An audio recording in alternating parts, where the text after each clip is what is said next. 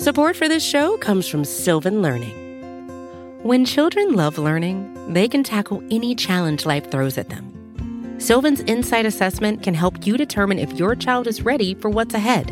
It can also identify gaps in learning and point out areas that could be of concern for your child so they can tackle what's to come.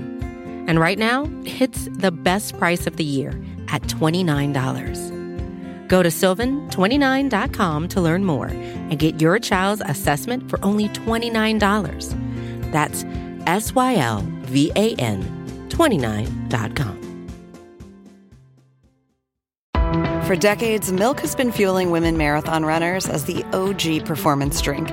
And in the new docu-series Running Sucks, brought to you by Team Milk, Abby Ayers takes us on a journey of self-discovery as she meets several groups of empowered women runners to find out what drives them, what fuels them, and what pushes them to go the distance. And in the process, she learns that she too can be a distance runner. You can watch the series at runningsuckstheseries.com and register for the inaugural Every Woman's Marathon at everywomansmarathon.com.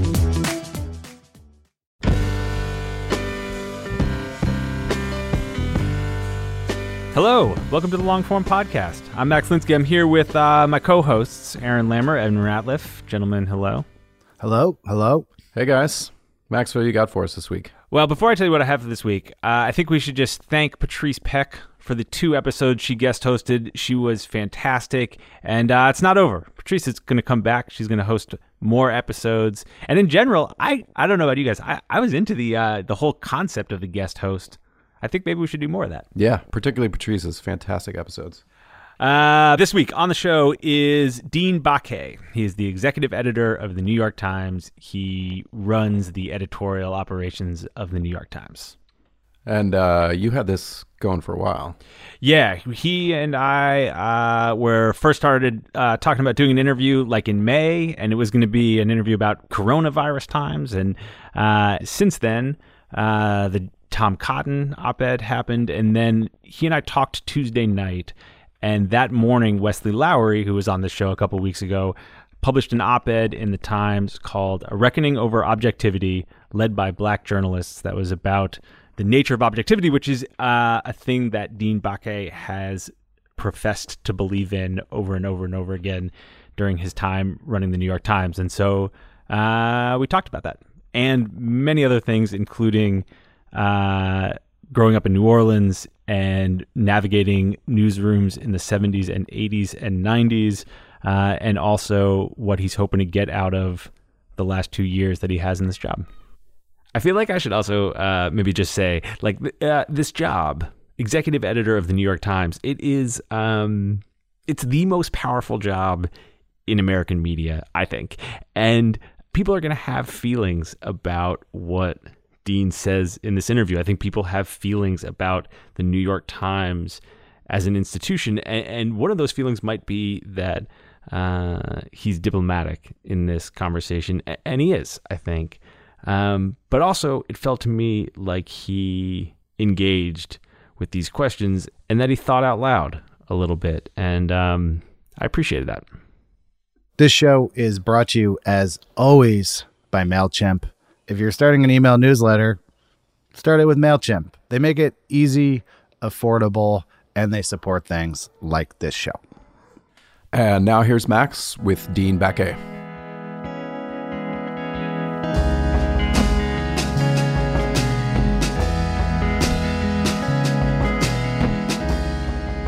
Hi, Dean.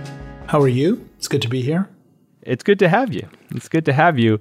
I feel like the chronology of you and I getting to sit down is important. So, uh, this first got set up in May, late May, and the idea was going to be, or at least my idea was, what's it like to run the New York Times in the middle of a global pandemic? And then, shortly before we were scheduled to talk, this Tom Cotton op ed comes out. And I was like, all right, well, we, we have a new conversation to have now uh, and we'll start there. And we're talking on Tuesday, June 23rd. And this morning, another op ed came out by Wesley Lowery, who actually was on the show a couple of weeks ago. And I don't know how we can start anywhere other than Wesley's Yeah, sure. piece. And, and the title of it is A Reckoning Over Objectivity Led by Black Journalists. And, you know, I went back and read and listened to a lot of interviews with you, and objectivity comes up in, in almost all of them, I would say. And so maybe if we can start by you walking me through what your definition of objectivity is. Sure. I want to say first, I actually thought Wesley's um, essay was terrific. I sent him a note saying that. I, I actually don't think we're that far apart, even though I'm as traditional a journalist as people would imagine as the editor of the New York Times. I don't love the word objectivity. It's the original word, but I think it's become it's gotten turned into a cartoon. I actually wrote down for myself, if you don't mind, just how I think about it. Um, wasn't a very surprising question, huh? No, it wasn't. so I wrote it down after I read Wesley's piece. And he may not completely agree with me, but I thought actually I'm closer to agreeing with him than some people would think. To me, the goal of a news story is to capture the news to the fullest with as much precision as possible, every current, viewpoint, personality, underlying motivation, and relevant piece of content. And I think what that means is that most subjects are not clearly black and white. Human rights are black and white. Racism, of course, is black and white. But most subjects in the American discussion and the international discussion are not. For me, the objective reporter, oh, but let me not use that word because I don't love it. Let me use the independent and fair reporter. Goes on to and gets on an airplane to pursue a story with an empty notebook, believing that he or she doesn't fully know what the story is and is going to be open to what they hear. That's my definition of it. Open to what you hear, empathetic to what you hear. I hate both sider journalism. I just do. I think in the pre Trump era, to be honest, I think newspapers had developed sort of occasionally a rote format to capturing the kind of balance we're talking about. You know, you would go and talk to um, a senator, and he would, mostly he would posit a view, and then you'd go out and you'd get a quote from the other side and you'd plug it in. That's never what I think objective how it was supposed to work. It was supposed to be a richer experience than that. And I think the arrival of Trump on the scene, who challenges us, who says things that turn out to be false, and who, in fact, has made the Republican Party a group that sort of doesn't really challenge him in a forceful way, has sort of challenged the traditional easy notion of quote unquote objectivity. Does that make sense? Yeah, I have some questions about it. Though. Shoot, of course. Well, one of them is is it your definition of objectivity that has changed or what you think the word has come to mean that makes you say I'd rather call it something else? I think it's what the word has come to mean. I think that it was, you know, I, I actually just finished a book on the history of objective journalism.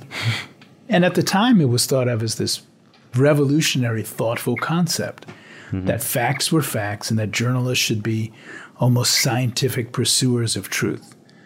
I think in the last handful of years, people have turned it into sort of a cartoon like version of it where it's just slapdash, get the, you know, sloppily, one, he said, she said. So, since to my mind, it's been sort of turned on its head, I don't mind like using other words, using other language. I, I don't think it's that I've changed. I, I do think, and this is why reading work like Wesley's helps me. He is right that the next generation of journalists, particularly black journalists, but the next generation of journalists, period, who grew up in a very tumultuous world in the transition from Barack Obama to Donald Trump. Find that system we set up, that shorthand where you're on deadline, you get, you know, you just get a quote. I think they find that really um, hard to embrace and hard to accept. And I actually think, though, the core definition of fairness and independence should remain. I think you ought to listen when smart people challenge it around the edges. And what what does that listening look like for you, the person who's running the New York Times? I mean, like, again, over and over in these interviews, you're talking about the Times needs to stand for objectivity, using that word. There's a phrase that come up, I think, on an episode of the Daily earlier this year about sophisticated objectivity. Yeah. Um, and m- my experience of you in those interviews is that you are articulating and defending a value of the institution. Yes, that I am. And so I guess the, the thing I was wondering today as you and I were going to talk after reading Wesley's piece was like it's interesting to hear you say that your experience of it is that you aren't that far. You and he are closer than people would think. Because I read that piece as there was a reason it was in the New York Times, Mm-hmm. and it was a response to some of that institutional value. But read it read it closely and I actually wouldn't mind talking to Wesley about it. he could be a much better person to have this conversation with you than me. I, I, by I- the way, I think is a terrific journalist.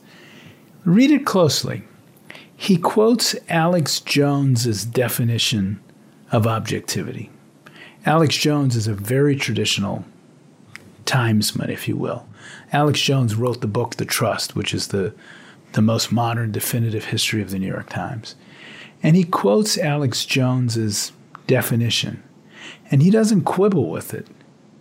What he says is, in the actual day to day living of that lofty definition, that's not what newspapers are doing. I don't think he is saying, but maybe I'm misreading him, I don't think he, is saying in this very thoughtful essay, which is different from tweets, I think he's saying if that's your definition of objectivity, and I wish I had Alex Jones's definition in front of me. If that's your definition of objectivity, you're not living up to it. That's how I read his piece. And then the second part of how I read his piece is the people who are pushing you happen to be young black journalists in a moment where being a young black journalist is a particularly meaningful thing to be, to be frank. Yeah, well, I, I want to talk about your relationship to young black journalists, but help me uh, understand the gap between, or maybe there isn't one. I'm not sure there is a big gap. Well, help me help, help me understand your definition of independent and fair, and that description of a journalist getting on a plane with a blank notebook, Right. going out to try and understand what's happening, and this paragraph from his essay. Sure. We also know that neutral, quote, objective journalism is constructed atop a pyramid of subjective decision making. Which stories to cover, how intensely to cover those stories, which sources to seek out and include, which pieces of information are highlighted and which are downplayed. No journalistic process is objective, and no individual journalist is objective because no human being is. I agree with him. Well, but here's the question. Here's the question. Obj- I, I, and I'm genuinely just trying to understand. The, Yeah. the, the journalist who gets on the plane, blank slate, blank notebook, also is bringing their life history to sitting on that plane. An editor told them to get That's on right. that plane. That's There's an investment in the plane ticket. You know, it's like that's the story that's going to go get covered. Yeah. And and and so, in your definition of objectivity, how does it account for all of those subjective choices? See, I read this part. I feel like I'm parsing the, the book of Wesley. I think that the guy who gets on the airplane with an empty notebook has all kinds of baggage. Of course he does. Object, and i can we use the word objectivity for shorthand? I would prefer Sure. to use fairness and independence. I, I understand. You're off the objectivity train. I understand. It's a goal. It's an elegant goal. The guy who gets on a plane to do a story about um, the Minneapolis mayor's race, maybe in the you know bottom of his heart doesn't like Minneapolis. If you have a diverse newsroom and an edited news report, you'll get closer to that goal. It's a goal. It's a you can't. My main view is this. I think that you got to build an empathetic news report. That's my primary goal. An empathetic news report that listens to people, that hears people, that doesn't laugh at people, but is truly empathetic and embracing. I think to do that, you have to have a very diverse newsroom, but you also have to get on the plane with as empty a notebook as possible And you have to hope that the person who assigns you and the person who edits you also has an empty notebook. Mm-hmm. But does this sound a little bit lofty and airy? Sure, it does. But think about what we're trying to do. We can love newspapers as much as we want to, and I love them dearly. They've, I was raised in a newsroom. But they're also manufacturing plants. We have to turn out two or three hundred stories a day. And I think you got to have a guiding principle. And my guiding principle is you want an empathetic news report that tries to take in everything, tries to take in as much information as possible within the confines of a deadline, and tries to distill that into something honest. That to me is like what you're striving for, whatever the right word is. And the question is if the goal is too lofty, if the gap between the goal and the reality is too vast, is the answer to keep running at the goal or is the answer to address the gap? Both. First off, you got to keep the goal. It, newspapers are too powerful to not have a goal of like empathy. They really are, you know? Mm-hmm. I mean, I grew up in a poor, working class black neighborhood in New Orleans. I grew up, frankly, afraid of cops. I grew up in a neighborhood where, you know, if a cop drove by, your parents told you you didn't run, you stopped. I became a, a police reporter. If I was really going to tell the story of New Orleans and crime and sociology, I had to talk to cops. And I had to go into them. I'm not talking about racist headbanging cops, I'm talking about most cops. I had to go into them with a little bit of an empty notebook. I also did the hardest hitting investigations anybody did at the time of cops in New Orleans.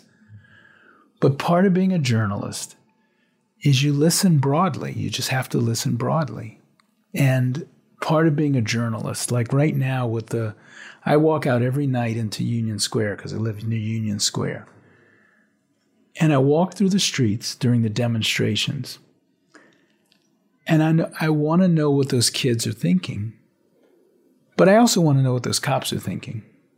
Mm-hmm. When I walk past 10 cops, mixed black and white, drinking coffee, waiting for the ritual of the demonstration to start, I also want to know what they're thinking. I want to know whether the black cops are thinking, I cannot believe I'm policing black people who are marching. I want to know whether the white cops are thinking the same thing or if they're thinking something else. That to me is like wanting the full story. Is that lofty? Sure, it is, because it's going to be hard to make sure I understand the demonstrators and understand the cops. But maybe it's my Catholic upbringing. I believe you got to have some lofty goal in there someplace.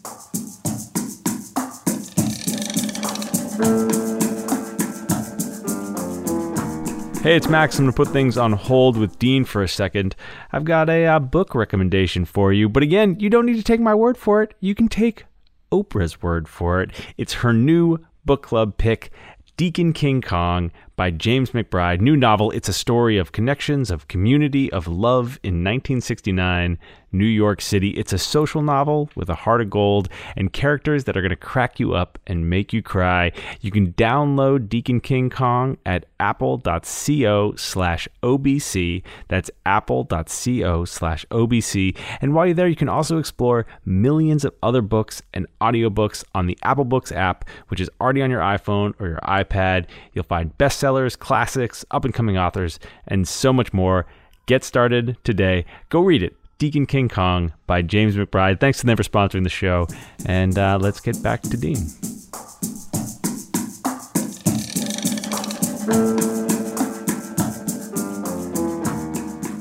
What are you thinking when you're walking through those demonstrations? So um, I am a 63 year old black man who also is arguably, you know, one of the most powerful people in American journalism. I've said this to my deputies. You know, I sit in my apartment in Greenwich Village and I spend all day running arguably the most powerful news report. And then in the evenings, I put on my jeans and sneakers, and you know, I have a hoodie and a mask. And when I walk out on the streets, I probably look like most of the demonstrators plus 40 years or whatever it is. I am reminded that I am a black man. Not that I need reminding, but I am reminded that there's not that much distance other than age between me and some of the demonstrators. My youngest brother, who was also a journalist for most of his life, Terry, he was an editor at the Times Picayune. So, like me, he adheres to the rule that I, I can't demonstrate, I can't advocate. He took a buyout a few months ago from the Times Picayune. He sent me a, a picture of himself and his wife at a demonstration in New Orleans where he lives. That was pretty powerful. You know, I feel lots of things. I feel it's a it's a it's an emotional moment for me too. You know, I, I reside in two different worlds and it's it's powerful. How do you do that? How do you reside in two different worlds? Like Well, you have to remain the same in each world. I have a very idealized view of journalism. You know, so I I dropped out of college to go to work for a newspaper. Yeah. And I grew up without very much money. And newspapers have given me a standard of living that would have been unimaginable to my, you know, father and mother.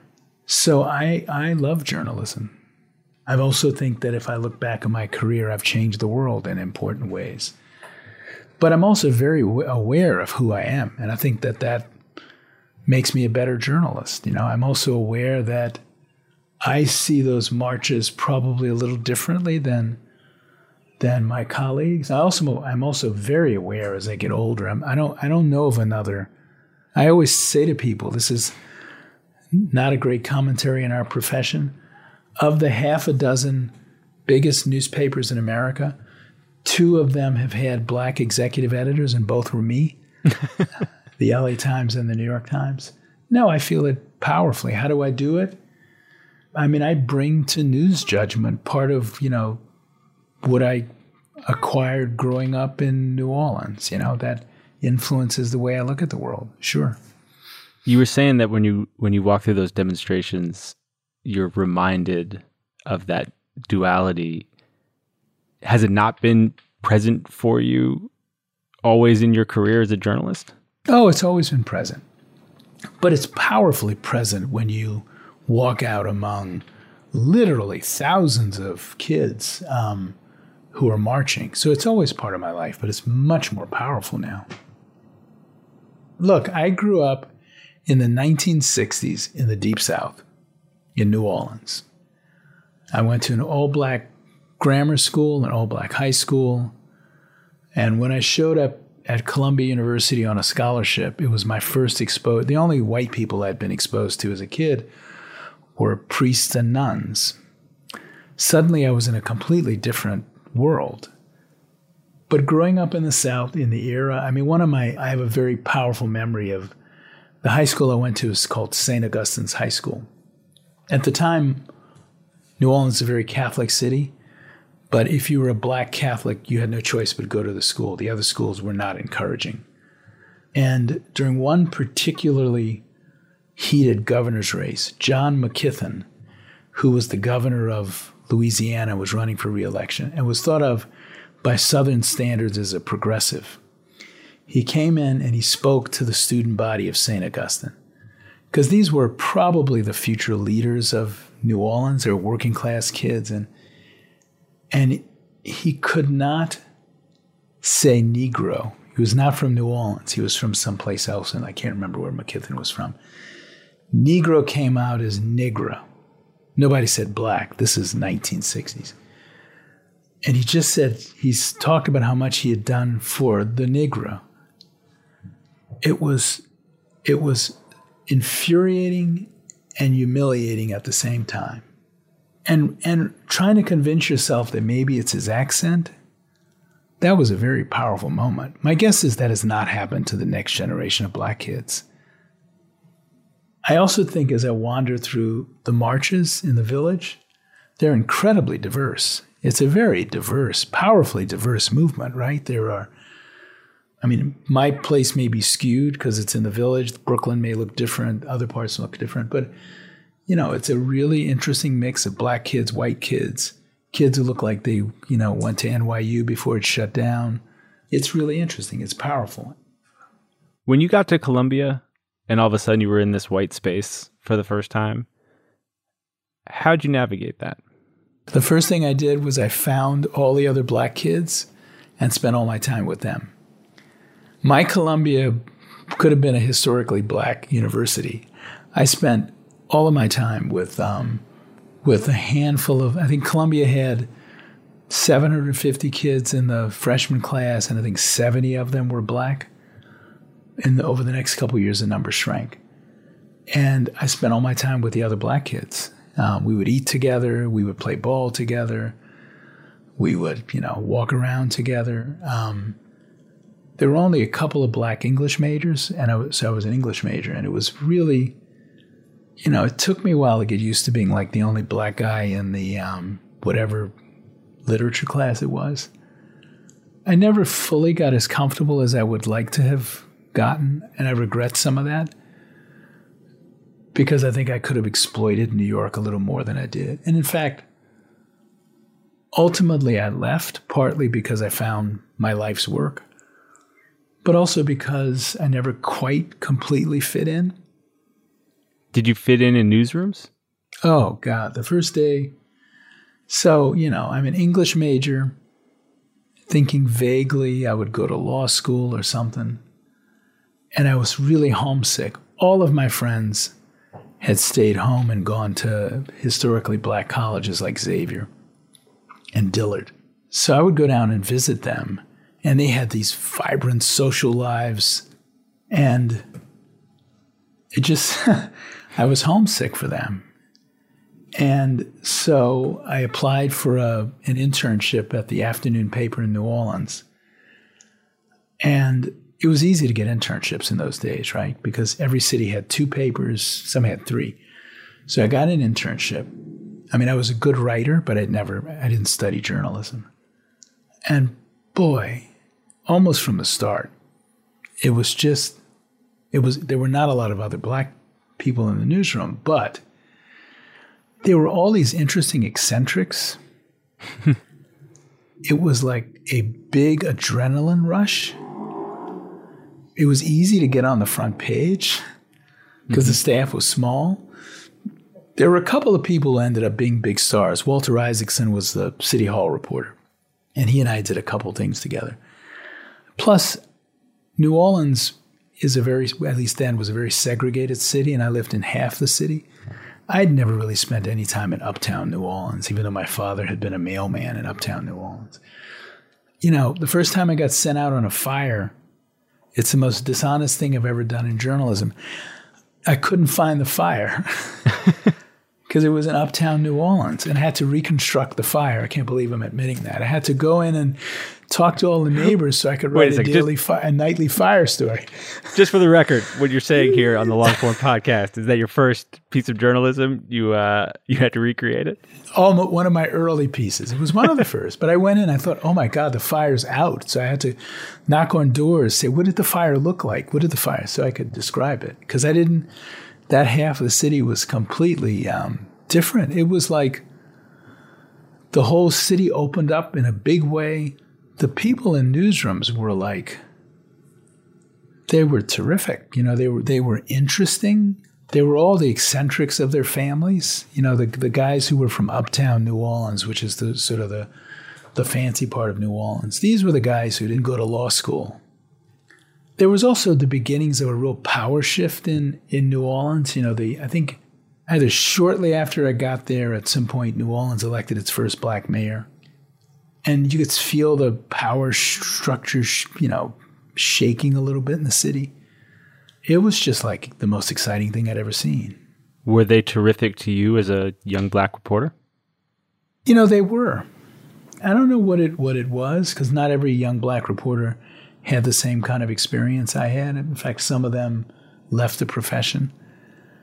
I mean, I was embraced, but I was very aggressive too. I mean, I was very ambitious and very aggressive.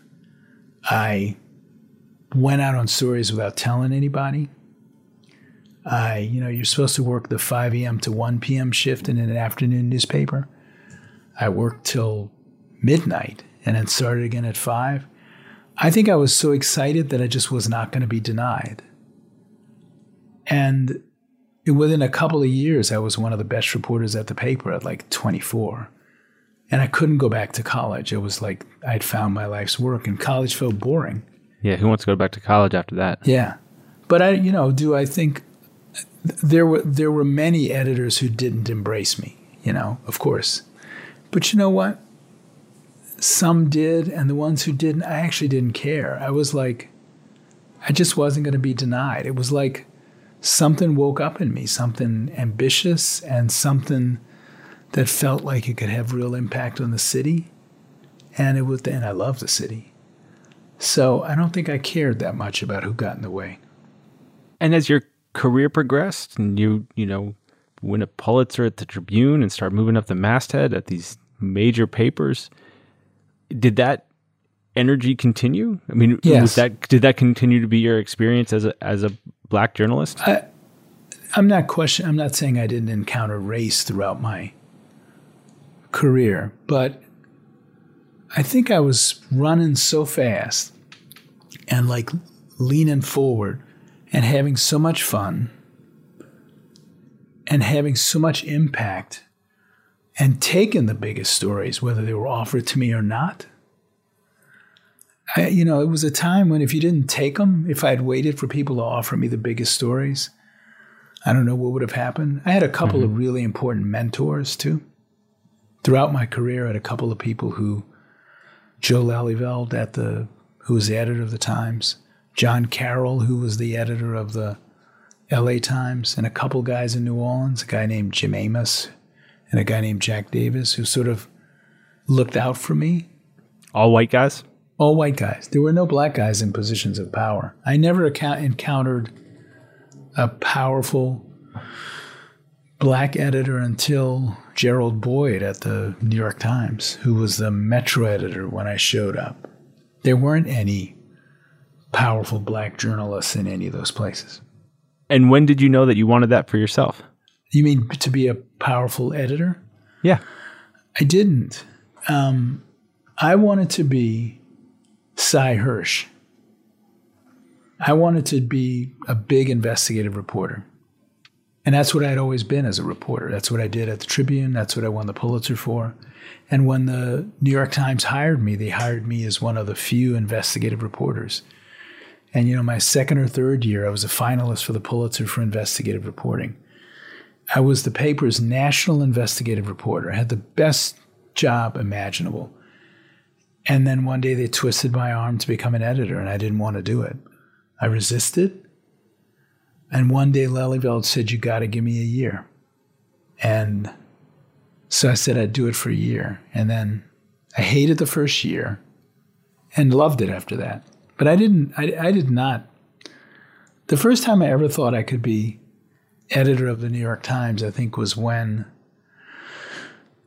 John Carroll showed up, who had just been named editor of the LA Times, and he offered me the job of managing editor of the LA Times. I was national editor of the New York Times at the time. And Joe Lelyveld tried to convince me not to leave. And he made it clear to me just how bright a path I had at the New York Times. And I just, it was the first time I thought of it that way. Was it exciting? Yeah. I mean, I suddenly I had Joe telling me, you know, I was young. I was like 40. He's, you know, he just said the sky's the limit for you. And, you know, then I had this guy John Carroll who was just very different creature. It was it was an exciting choice. I don't regret it. I'm glad the best thing that happened to me was going to the LA Times. I want to keep walking through your career, but I'd like just to go back those 14 years or so and and maybe go back to the text of Wesley for a second. I should have printed it out. well, I got I got a couple of passages here for you. And and you said like when you were in New Orleans that there were black journalists there that had a different experience for you and people that Yeah. left the the profession and well i'll just read you this sentence and then i'm interested in what your reaction is to it which is collectively the industry has responded to generations of black journalists with indifference at best and open hostility at its frequent worst does that sound true to you Um, it has not been my experience. I, I have not had the experience of open hostility in my career as a journalist. I've had the experience of being insulted. I've had the experience of um, knowing that there were people who believed that I was lesser because I was black. I had all of those experiences. I didn't have the experience of open hostility. I, I mean, I can speculate why. I was in my hometown. But look, maybe it was because as a very young man, maybe my own life's expectations were lower. I mean, when I was a young reporter, I was already making more than most people I knew at $19,000 a year. Maybe that made it different for me. Maybe I wasn't expecting people to say, come on in, the water's great, come be a big star journalist. Maybe I wasn't expecting that. Maybe maybe my generation, I mean Wesley's generation and Astead Herndon's generations rightly come in and say,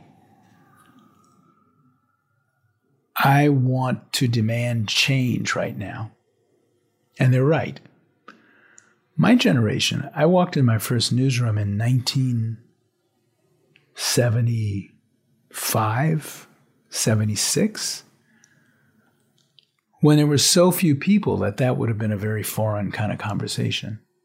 It should work that every generation demands more, right?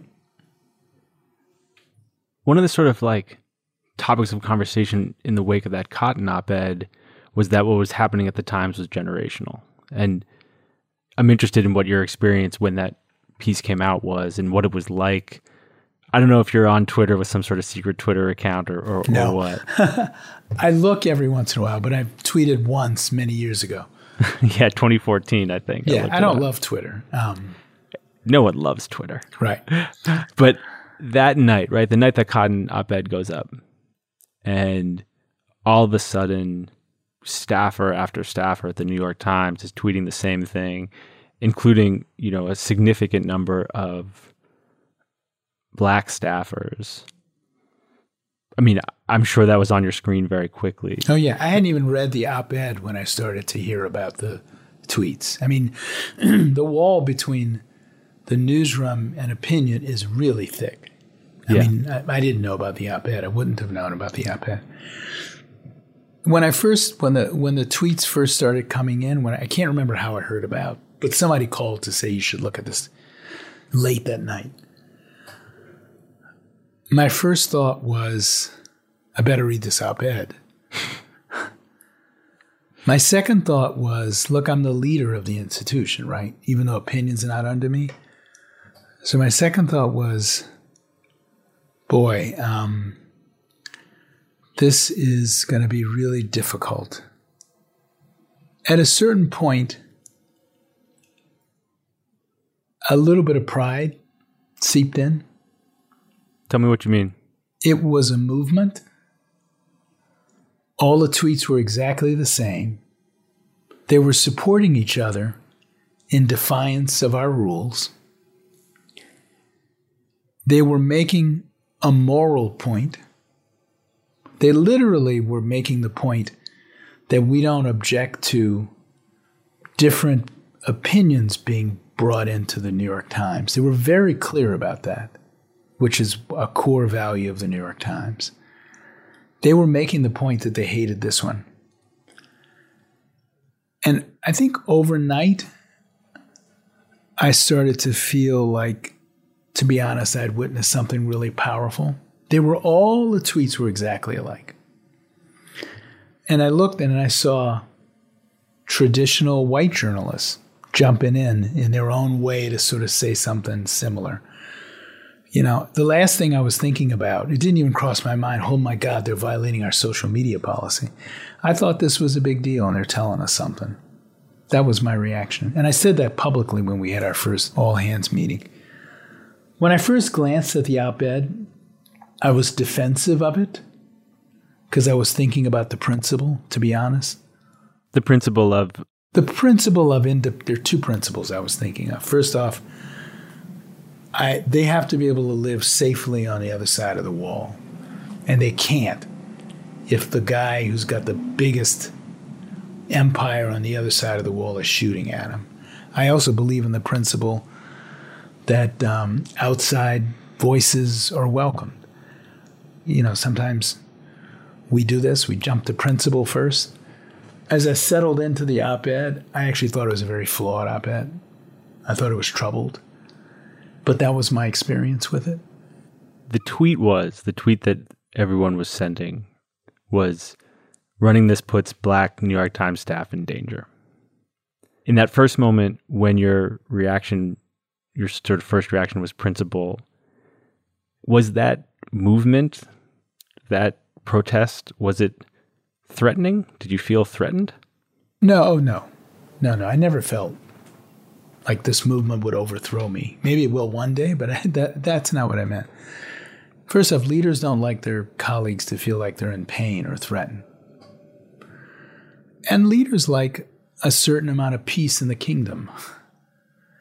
This was no peace in the kingdom. And as time passed and I saw how big it was, there was definitely no peace in the kingdom.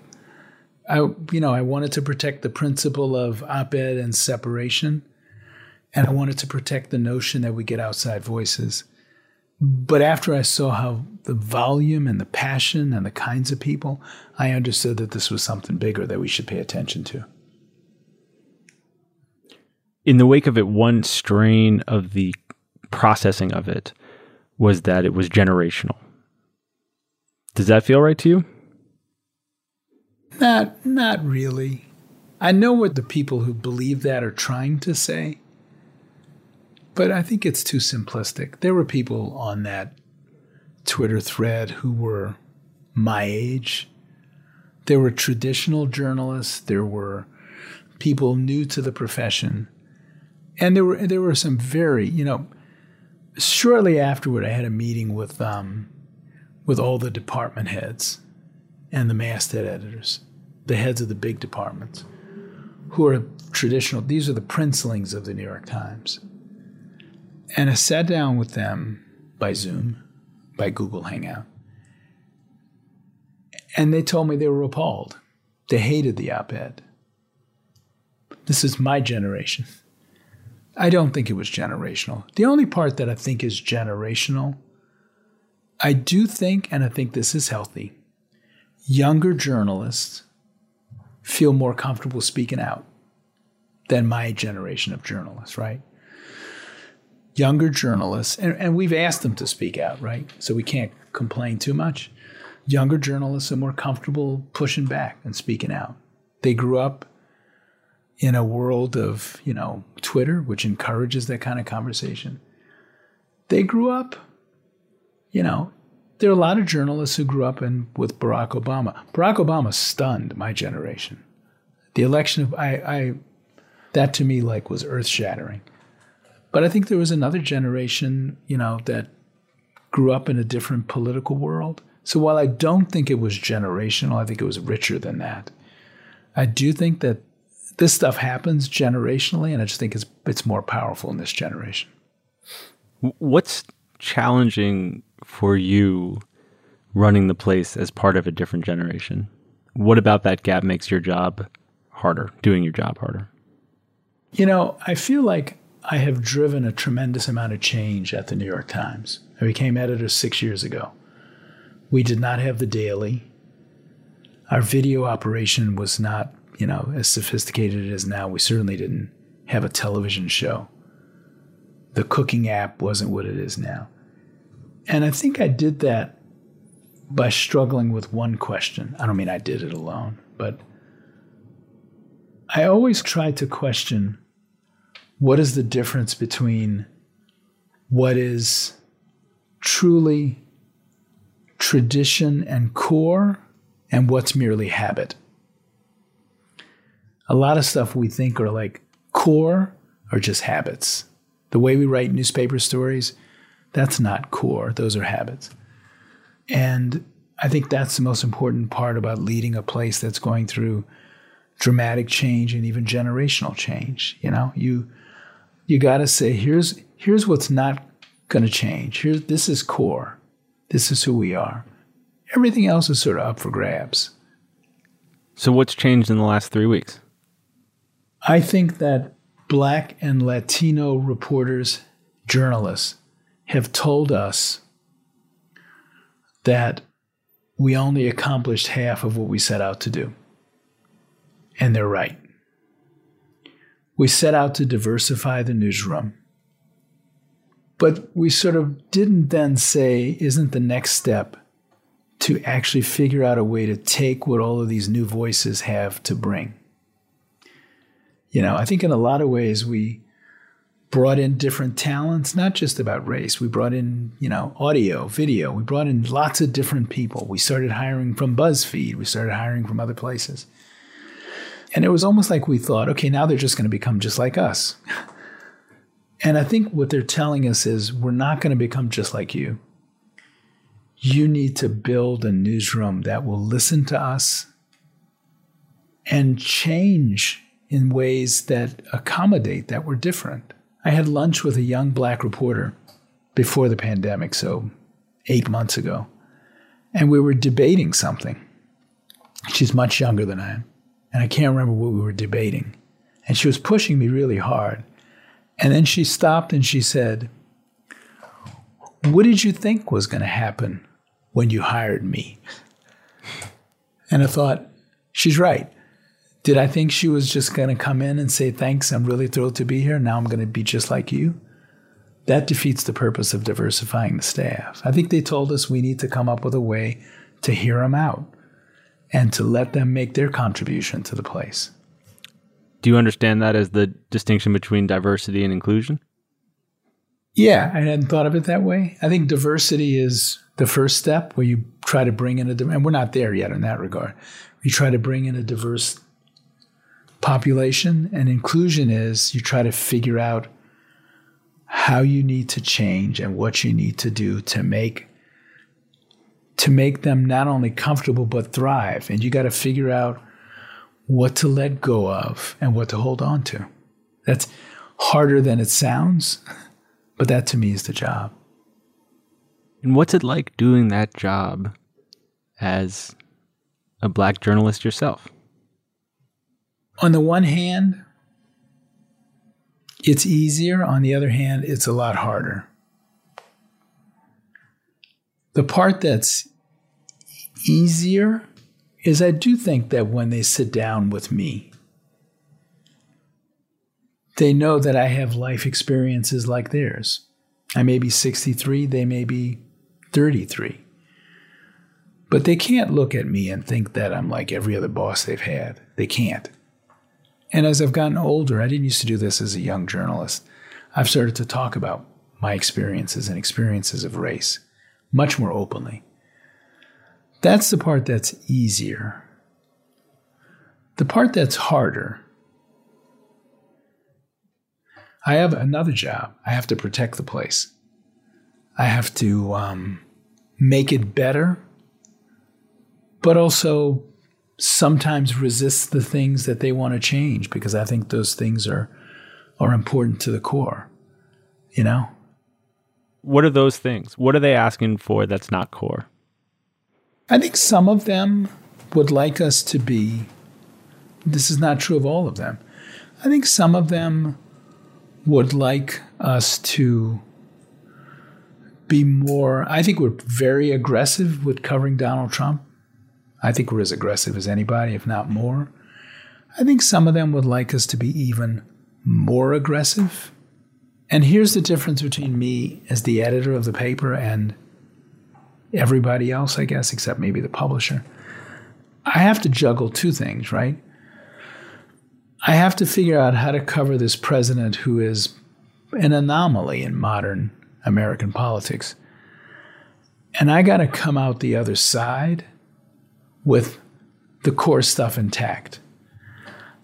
I can't throw everything to the side and say, this guy's different. We got to, we're just to be completely different.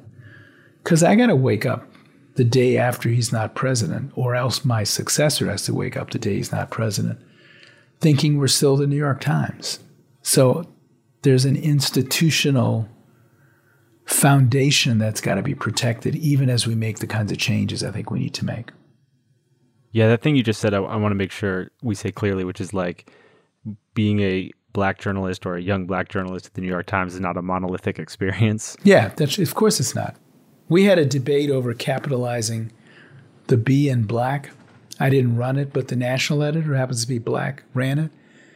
And he came back to me. There was a fierce debate. There were young black reporters who didn't think it should be capitalized, and there were many who thought it should be capitalized. There is no monolith. But getting back to Trump and how Yeah. you cover him in in a way that stays core, help me understand why calling him a racist in the pages of the New York Times is not the most direct and accurate way to describe him. So I have I have a very complicated feelings about this. First off, we have said he uses racist language. We said Right. it the last two days.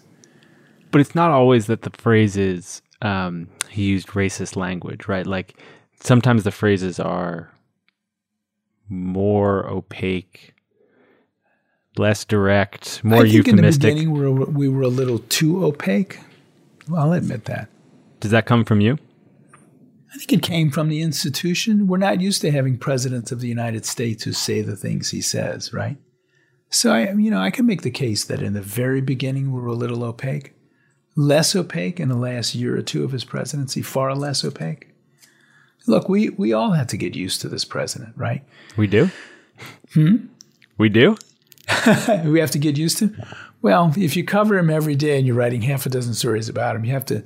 I don't know if get used to it. You have to develop a system. You know, he defies our systems. Sorry, I want I want I, I want to push on that for a second. Yeah, yeah. I actually think that that's an important distinction. You know, I, I had Maggie Haberman on the show a couple years ago, and basically, I was just asking her over and over again in different ways.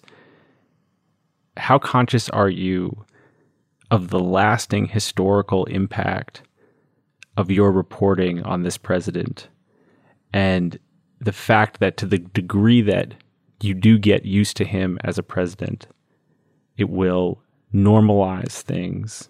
It will allow the goalpost to get moved for what's okay and what's not okay and what's a big story and what's not a big story. And the degree to which this sort of typical dynamics of access journalism and presidential journalism do and don't work in this moment. But the thing I was actually interested in was like, how much does she think about it herself as she's doing the job? And I have the same question for you. Like, I think about it constantly.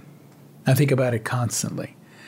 You know, I go into page one meetings, and after he fires the, the U.S. attorney for the Southern District of New York, and it's the fifth time he's fired an independent prosecutor or an IG. And I sometimes walk in and I say, let's pause for a second. He just fired the one guy who's still investigating him. I think about it a lot. And his behavior is so different. It's easy. You know, somebody's going to do a brilliant academic study on the f- beginnings of the word normalize, which I actually think is sort of a propaganda or political propaganda word. I'm not even sure what it. I guess it means treat him like a normal president.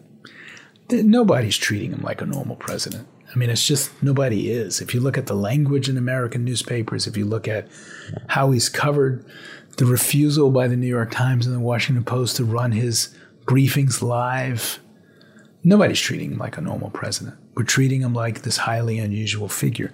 But I think all the time about, you know, when I'm in a nursing home and I look back at our coverage of Donald Trump, how will I feel? And you know what? I feel pretty good about it. I know there are people who say, you know, Twitter has a very short memory. We were the first ones to write about his abuse of women when he was a candidate. We were the first ones to get any piece of his tax returns. We were the first one to write about the history of fraud in his financial history. So I don't. I, I feel confident, but I ask myself that hard question every day. I don't want to be one of those, you know, newspaper editors of a, the southern newspapers that found themselves 75 years later, you know, apologizing. But I don't. I, I actually think we're pretty tough on him. Are there parts of your coverage since the 2016 election started that uh, when you're sitting in that nursing home, you're going to have regrets about? Do you think you've made mistakes? Yeah, of course. Though the mistake I think we have made, newspapers, I'm going to speak generally. Everybody thinks the mistake we made was writing too much about Hillary Clinton's emails. You know, I have said that there's some things in that time I would have done differently. The biggest mistake journalists made was to not understand that the country could elect Donald Trump. That was the biggest mistake.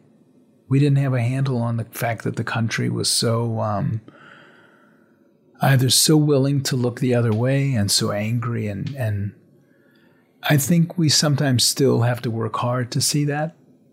I don't I don't have big regrets about what we've done since the election. I mean, I would point out, you know, you shouldn't point to prizes, but I will. I think we've won three Pulitzer prizes in 3 years for covering Donald Trump. That's people in the profession making some kind of a statement. This might get back to the objectivity thing, but Okay. I was in the building the day after the election. I was um, producing the Still Processing podcast. And we made an episode that day in which Wesley Morris and Jenna Wortham tried to process what had happened, and it was emotional. Um, I think actually uh, that one made its way to your desk. I think. I think you had an opinion on that one. Probably. I don't remember, but probably. Go ahead. But but I was in the building that day, and there was shock, and there was also sadness. Yeah. and not everyone. Again, it's not a monolith, but there was sadness in the building that day. Yeah. And I think I think to deny that is is is I saw I saw it. Yeah. So, how do you take that moment and put that moment on a plane with a blank notebook to cover what's happened for the last three years? How do you square those two things? Yeah, yeah, yeah, I get it. It's hard. First off, reporters are remarkably professional. And I know reporters during that time who cried, who were upset. But some of those same reporters decided they needed to understand what the hell happened. And I do not believe you can walk around with a magic wand and say, okay, it's over. You no longer are upset. You no longer are upset. You no longer are upset. I think you can say, you know, a professional journalist now goes out and tries to understand what happened and tries to understand this figure. Every journalist has an editor. Nobody just like writes and just throws it into the paper. Mm-hmm. And the editors have to do the same thing. And I have to readjust my brain too. I have to come in and say, okay, we need to understand this phenomenon. The beauty of, of newspapers is they're daily. And you just sort of push people to go out and understand the story. And almost everybody responds to that. Were you upset? Um, I'm going to punt on that one. That's my first one I've punted on. I'll punt on that one. I got one more you're probably going to punt on, but it is Okay. written down, and I genuinely am curious. What do you think of the guy? Um, I've had three conversations with him in my four in my life. I think he's an incredibly divisive figure. Um, I think that um, I think I'm going to stop. I think I'll stop. Other than to say he's an incredibly divisive figure. Do you like the fight with him? Is it energizing for you? I'm energized by the story. I don't know that I'm energized by the fight with him. I believe there's supposed to be tension between me and presidents. You know, the whole time I ran the Washington Bureau for most of Barack Obama's time in office, I never met him. He would host off the record dinners and lunches in the White House. I never went. I just don't think I'm supposed to have off the record conversations with the president.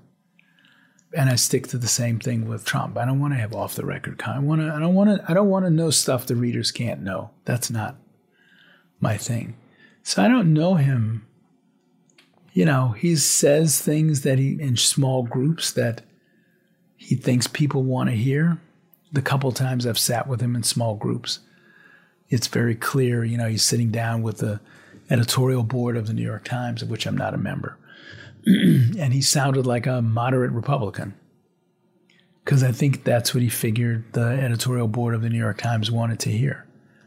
I haven't spent much time with him since. I think I've had one conversation in which he called to complain about a story. Um, and I disagreed with him, and it was polite, sort of. what was impolite about it? Well, I didn't agree with his complaint, and I told him. And he didn't get nasty. He just, I don't like going off the record, but he called me and he said, This is off the record. He didn't like a story, and um, I told him I thought he was wrong.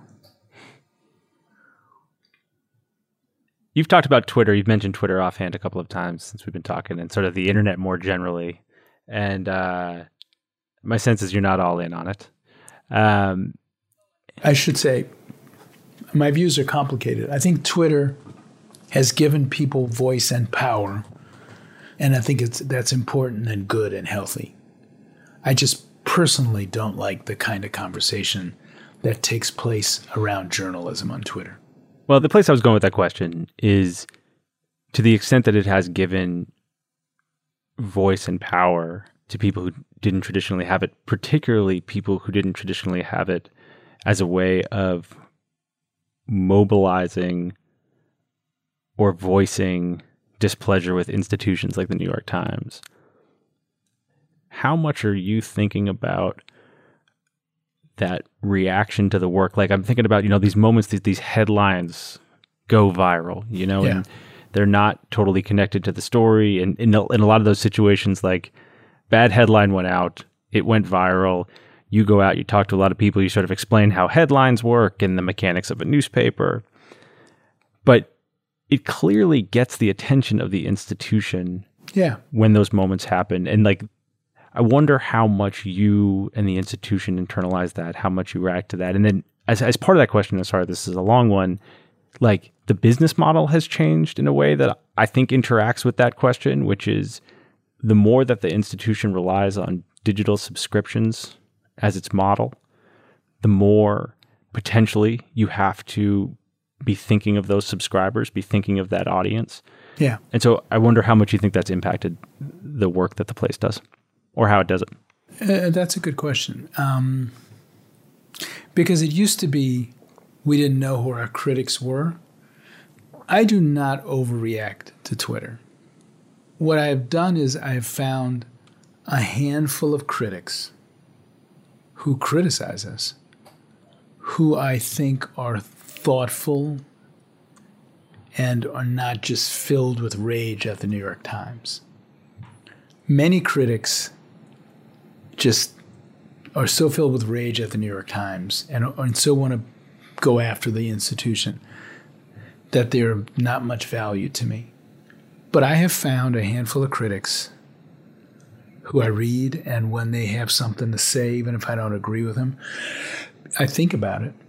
I do not wake up in the morning like checking Twitter to see what the latest attacks are and what people think about the New York Times. I think I did that a couple times over the years, and it felt like, you know, drinking too much. You know, it just felt like at the end of it, you didn't know what to do with it. And it was sort of all over the place and it wasn't helpful. But I seek out people who I think are honorable critics on Twitter and I look at them. I don't see how you cannot, right? I don't the decision that the publisher made to not have a public editor was based in part on the notion that we have critics who can get to us now and get themselves heard. So I don't know how I can get away with saying I don't want to hear from anybody. And to your business model question, the transformation of our business model to having to listen to readers and having to be responsive to readers as opposed to the old model of advertisers is even more of a reason you should listen. Though I'm not 100% convinced and there's powerful evidence of it, those are two different sets of people. I don't think the Twitter media critics are the same on the same page as our core subscribers. But there's always like a piece of that story when those headlines go viral and stuff that like cancellations are up and whatnot, right? Like, you want to hear something shocking? Sure. When there are cancellations, nobody tells me. Can you ask? I don't want to know. And the publisher doesn't really want me to know. And I don't particularly want to know. Because once you start finding out about cancellations, then you're going to start asking about how many new subscribers did we get because of this great investigation we did. And you don't think about that either? I think about building audience. I don't want to kid you. I think about subscribers and building audience. But not at that like retail level. Not at reaction to individual stories. You'll make yourself crazy if you do that, right? If, if somebody says 50,000 people cancel their subscriptions, you're going to like, that's going to make you crazy. And if it gets around the newsroom, it may even get make people nervous. Well, I think that's right. Although I think like the internet has made us crazy. Like yeah, that's, true. The, the, there's so, you know, untold infinite number of media outlets that are literally designed to play that game. They are like uh, the craziness is in their DNA. But we, the reason we're like beating all of them, I think, is because we're not playing that game. You know, we don't. I, I, nobody believes this. We don't play the clicks game. You know, we don't like. If we did that, we wouldn't have you know stories on the front page from Iraq or from Libya. You know, we play the, we want our stories read. We want to seek out an audience. We want people to buy the New York Times. I got to support a 1,600 person newsroom. But I don't want to overreact to every like, they didn't like this, they did like this. I think that'll make me crazy. To what extent has sort of changing the institutional philosophy around stars interacted with this thing that we're talking about. I mean, 10 years ago, the Times was everything but publicly against having stars. Right. And that appears to have totally 180. Some of the stars have come from within the building, some of them have been taken from elsewhere, some of them have been on the verge of stardom and exploded at once at the Times. But there are stars there now. Yeah. There are people who are we brands always, unto themselves. We always had stars we didn't like to. Who was a bigger star than Johnny Apple? Sure. You know, Hedrick sure. Smith. These guys were stars. But you're asking the right question, which is we now have a different kind, and part of it is because of all of the platforms that we're on, right? We right. now have a different, like Michael Barbaro. You know, there was no Michael Barbaro 20 years ago. I would say two things. First, it is different managing people who are large in their own right. Different how? Oh, there are people outside the building clamoring for them. You know, I used to say, you know, in the old days, you would never want a, a reporter to appear on television. You know, Maggie is a contributor to either MSNBC or CNN or one of them. I'm hard pressed to deny her that kind of income. And I benefit from her being seen.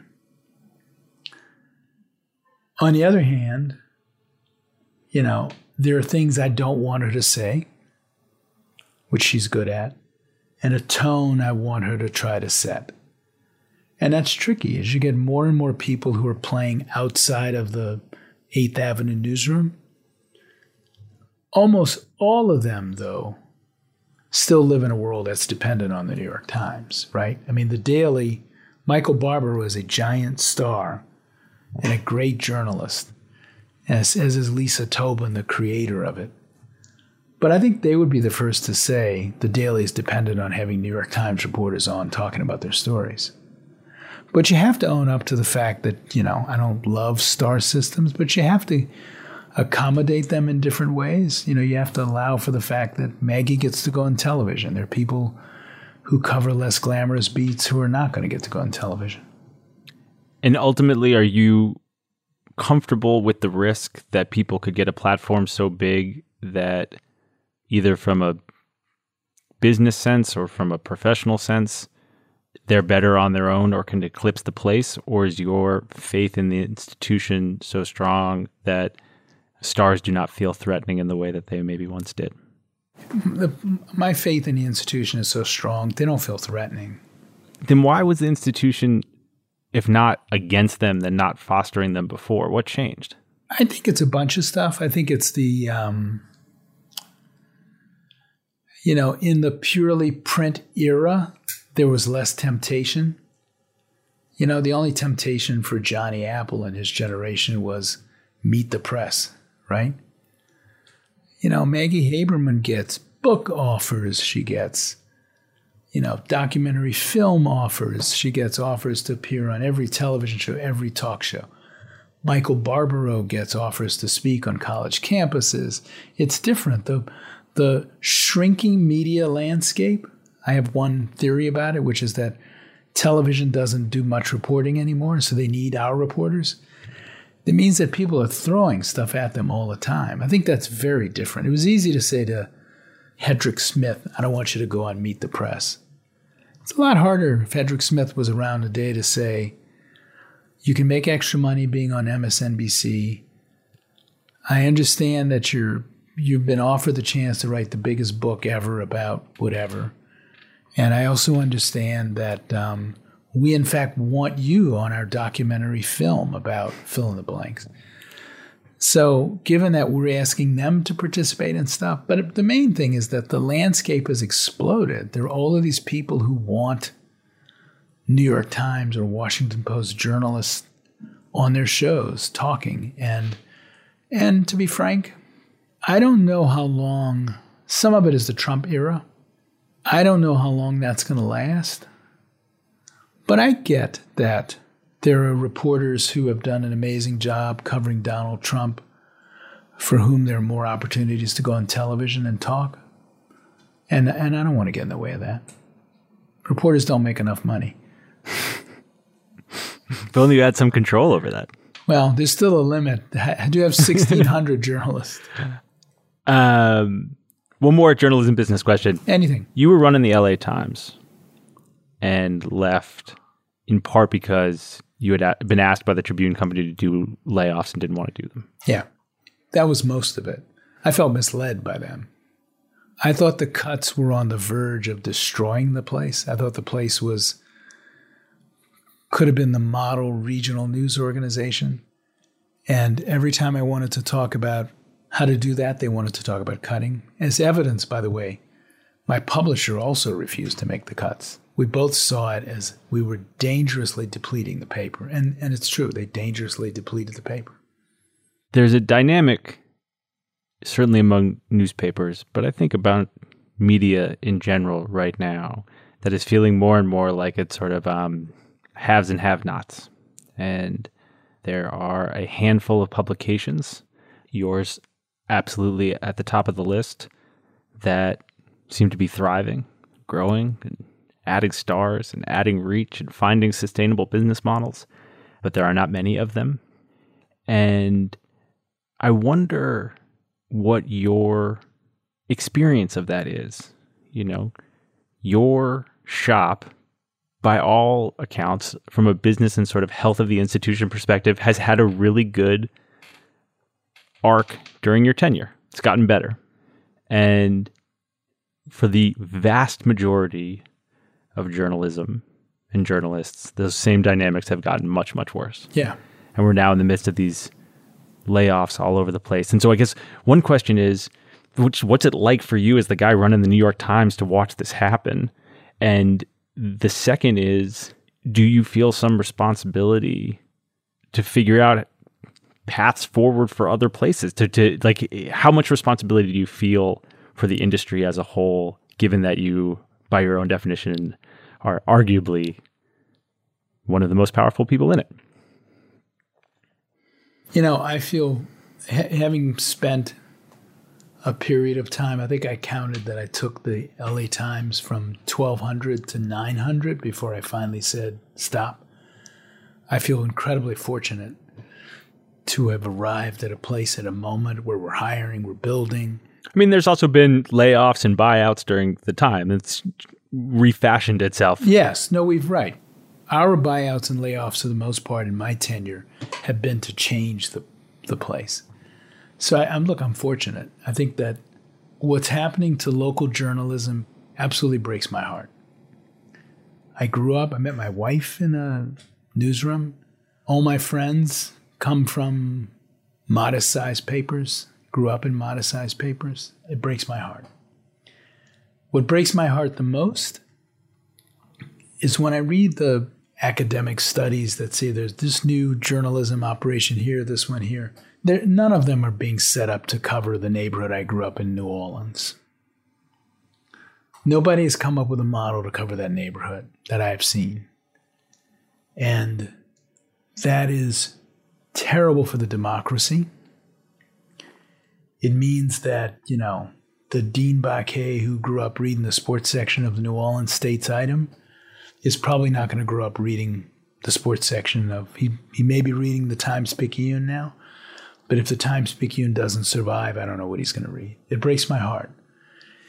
If we have a landscape where it's these three great newspaper behemoth and whatever whether they're newspapers or not, the New York Times, the Post, and the Journal, the occasional startup in an affluent community like LA and Silicon Valley a handful of newspapers owned by billionaires, and nobody covering Newark if the Star Ledger doesn't make it, and nobody covering the seventh ward of New Orleans. That's where I grew up in the seventh ward in Treme. That is terrible for democracy and for a whole generation. I don't know what the answer is, but I feel very obligated to try to figure something out. To help at least be part of the solution. Can you do that while you're running the New York Times? Can that be part of running the New York Times? I think the New York Times can help in a lot of ways, and we've tried. You know, we've done partnerships with other papers, but you can't create a meaningful, changed business model for hundreds of communities around the country. I don't think well, we I mean, can do that, and I don't think we can cover the seventh ward of New Orleans. I just don't think we have the wherewithal or the finances or the size to do that. Well, even beyond the seventh ward, I mean, part of the strategy of the business of the last 10 years has been shedding the assets that aren't the times and focusing on core, right? Yeah. You know, it's like to succeed in this moment, you have to take care of you and yours. You That's know? right. And we're not, let's let's face it. Feels like we're in a golden era. It's only been like 3 or 4 years that we've been in this golden era. We have weathered what is now a pretty significant, I guess it's more than a recession that we're in now. But it's not like we've had like 10 years of comfort with this new model. You know, so I think we got to fix our own first and make sure we're sustainable and comfortable.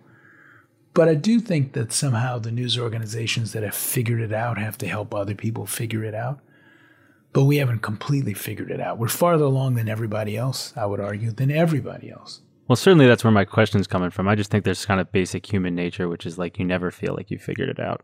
Yes, that's know? true. I really appreciate how open you've been through this whole thing.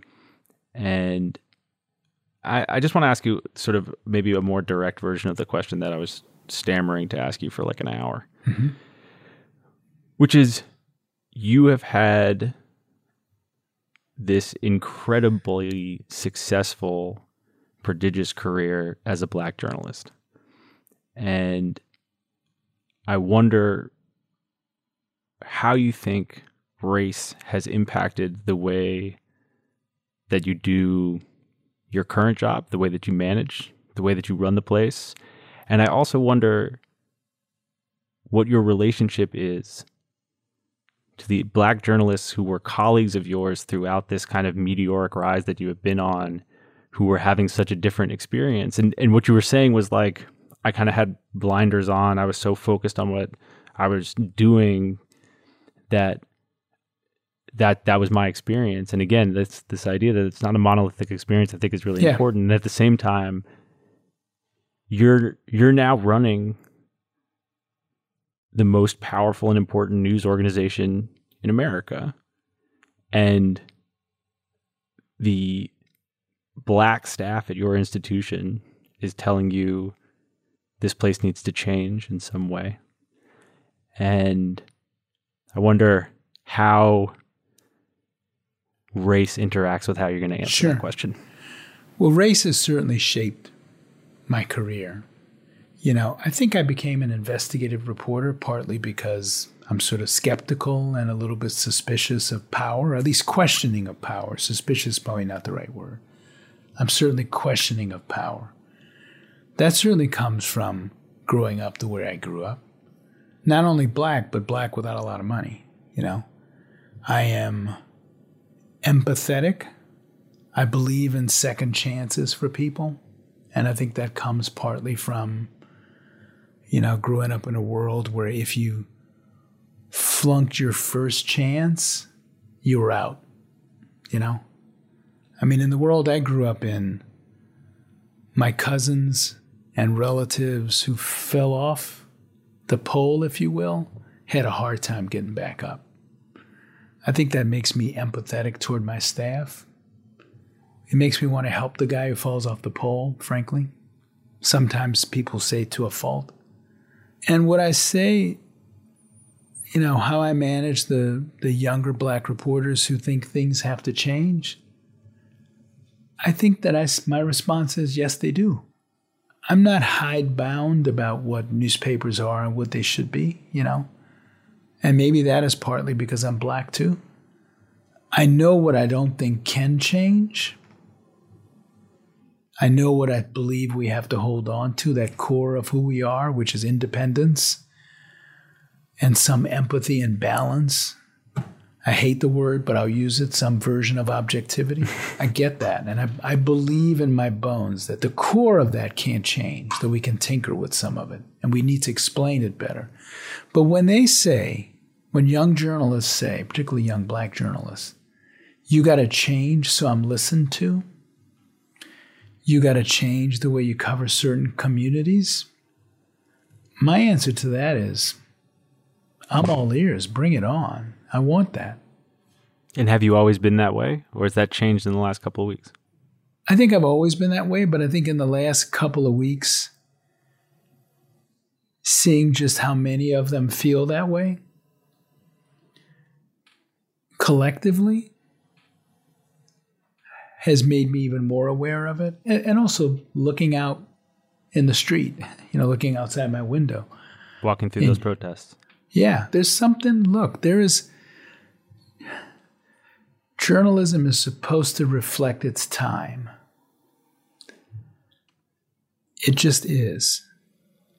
And we are in a time when young people are demanding change. And newspapers are supposed to reflect that change to a certain degree, right? You're supposed to say, okay, we're supposed to be reflective of society. So I think you're supposed to change with that. I do. I think you're supposed to say, I get it. Let's talk about what our coverage should look like and how it should be different. You've talked a lot about that distinction between what's core and what can change, Yeah, and how you see your job as as figuring out the line between those two. that's right. And what I hear you saying is you got to hold on to what's core and be willing to change what's outside of that. Yeah. But I wonder if what you're talking about is whether something can go from outside and become core. Is there a value that has not been an institutional value? And is the is there room at the place, is there room in the way you think about it for something to go from outside a core institutional value to become one? Oh, it happens all the time. Think about it. Think about the way the New York Times and traditional journalism regarded gay people 40 years ago, right? The newsrooms I came up in, if people were gay, they didn't talk about it. There was an outside shift in America and a demand and that the best newspapers responded to it and changed. You know, there was a time when if you were gay at the New York Times, you were you were treated like a pariah. That's not true now. So, do I think that some of the stuff that develops outside as powerful American issues can come inside and become powerful American issues that change? Oh my God, of course.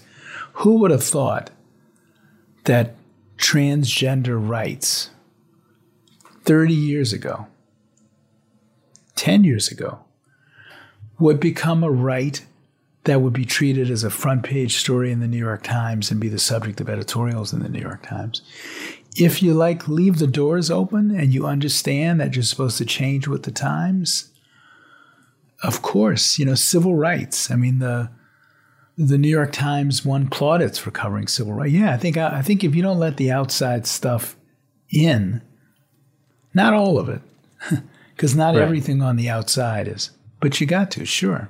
But you've got, I mean, you are in this fascinating position where you got two years left, right? Depends on how you count it. I turned 64 in September. And AG and I have to talk about. I mean, I can leave anytime in my 65th year. Fifth year. So you got somewhere between two and three years. Yeah, something like that.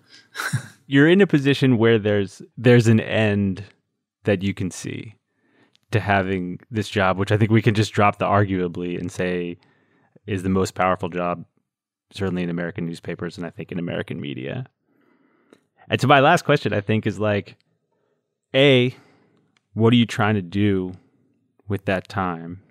B, have these last couple of weeks changed that priority list for you in some way? And C, how much change can you affect? How much institutional change of this kind that we've been talking about can you make happen in somewhere between two and three years? Well, first off, I, I think I've accomplished the first thing I set out to accomplish. Six years ago, the New York Times didn't know how to build an audience and was in precarious shape. I think the New York Times is like gaining audience like gangbusters and it's truly a modern digital. I mean, I think right. I feel like I helped save and create the modern New York Times. I do think that the events of the last two weeks have helped crystallize for me what like the next step is for me. Because I think it was only vague before that. I would like to help create a modern, diverse New York Times where young black, Latino, and Asian American people come into the newsroom, feel like they can have long careers here like me, and feel like they can affect the place. And we're not there. If I could play a big role in getting us there, you know, I would feel great about that. Do you have a sense of what that work looks like for you? Yeah. It means listening to a lot of painful discussions. It means um, encouraging people to say tough stuff. You know, I've had some heartbreaking discussions with black and Latino journalists over the last two weeks, people who feel left behind, people who feel that their careers weren't nurtured. And that's been hard to hear. I'm the I'm their boss. It means listening to them, not defensively, just shutting up and listening. And then devising systems so that their careers can thrive. It's a lot of it is like, it's humbling to listen to people talk about, you know, how they wish their careers had been different. And it's, of course, particularly humbling if some of those people look like me. I think the first thing is to just like let them talk and then do the work of putting people in positions where they have power. We've done a lot. I mean, we, you know, it's, there are now three black people on the masthead of the New York Times. And that's important for people to see that. But I think I need to find ways to put more black and Latino and Asian American journalists in positions of power where they can let their own backgrounds and outlooks influence what our coverage looks like. Does committing to that work feel energizing to you? It does, actually. You know, It actually does. It feels like it feels necessary. It feels like first off the place is committed to it. And in some ways I feel like I'm in a unique position to fix it. You are. Yes. First off, I'm the editor. I mean, that's a big step. Yeah, that's a big part of it. But it's not just that. It's No. like I hear them and they're what they're saying does not sound unfamiliar, even if it wasn't the way my career was built. I get it. I get what they're saying. And I think, you know, we've gotten the business to a certain point where we can do more stuff. So I feel like, you know, it's nice to have like a a mission in your um dotage. Well, it's also nice to um, have a mission when uh,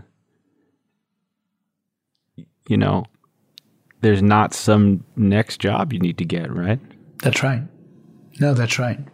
I don't even know what my name. I haven't even thought about it, to be frank. Nobody believes that, but if you spend first off, you can't. I mean, it's hard to top this job in journalism. You know, the New York Times at the height of its powers when it's successful. I'm not sure what I'm going to do. I don't. I'm not obsessed, by the way, with my age or retirement. AG has said he wants me to stick around, but I of, of course, I think I just I have no idea what I'll do. But it is a powerful thing, right? To be able to think about um, like a retirement home dean. And, That doesn't Uh, make me feel powerful. Retirement well, there's another dean. part of the sentence, which is like, uh, and think about the work that you did when you had this incredible job, and to think about having a mission crystallize when you've got some real time left in it. That I can imagine that's yeah, energizing.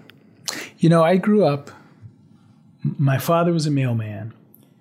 He took his pension, sold the house we lived in, and he bought this restaurant. We lived in the back of the restaurant.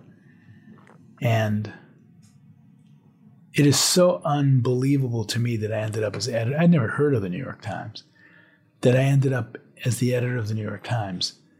That when I allow myself to stop and think about it, you know, that feels pretty remarkable. And it's one reason I'm so loving and protective of the New York Times and of journalism institutions. But it is good to have like a sense of mission, you know, for the rest of your career. Sure, it is. It's great. It's important. Do you feel like an underdog? Um, I have felt through most of my career like an underdog. I, it's hard for the executive editor of the New York Times to feel like an underdog, but I mean, I wasn't supposed to.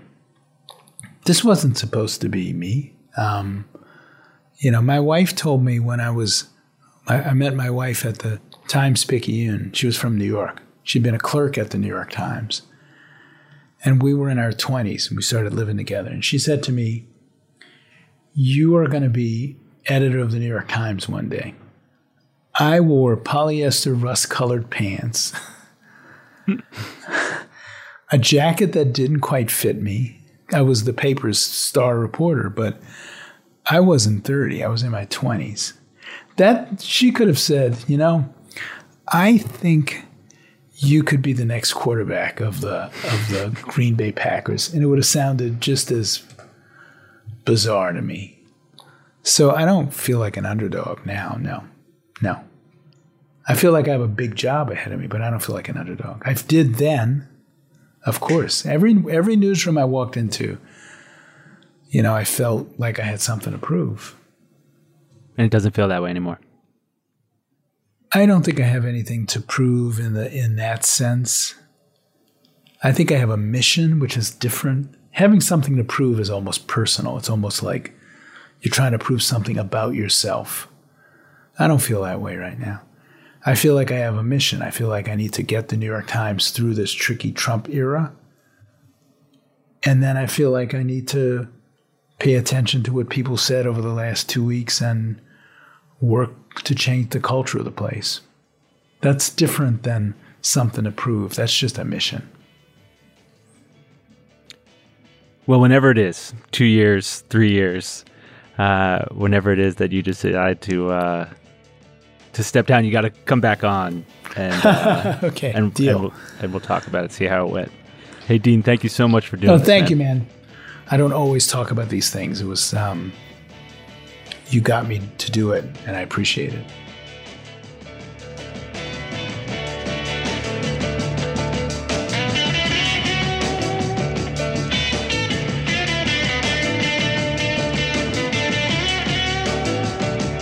Thanks for listening to Longform. I'm Max Linsky. My co-hosts are Aaron Lammer and Evan Ratliff. Our editor is Janelle Pfeiffer, and our intern, our new intern, welcome, is Julianne Parker. Thanks to them. Thanks to our sponsors, MailChimp, and the new novel from James McBride, Deacon King Kong. Uh, thanks to them for their support, and thanks very much to Dean Baquet for uh, taking some time on a Tuesday night. We'll be back with a new show next week.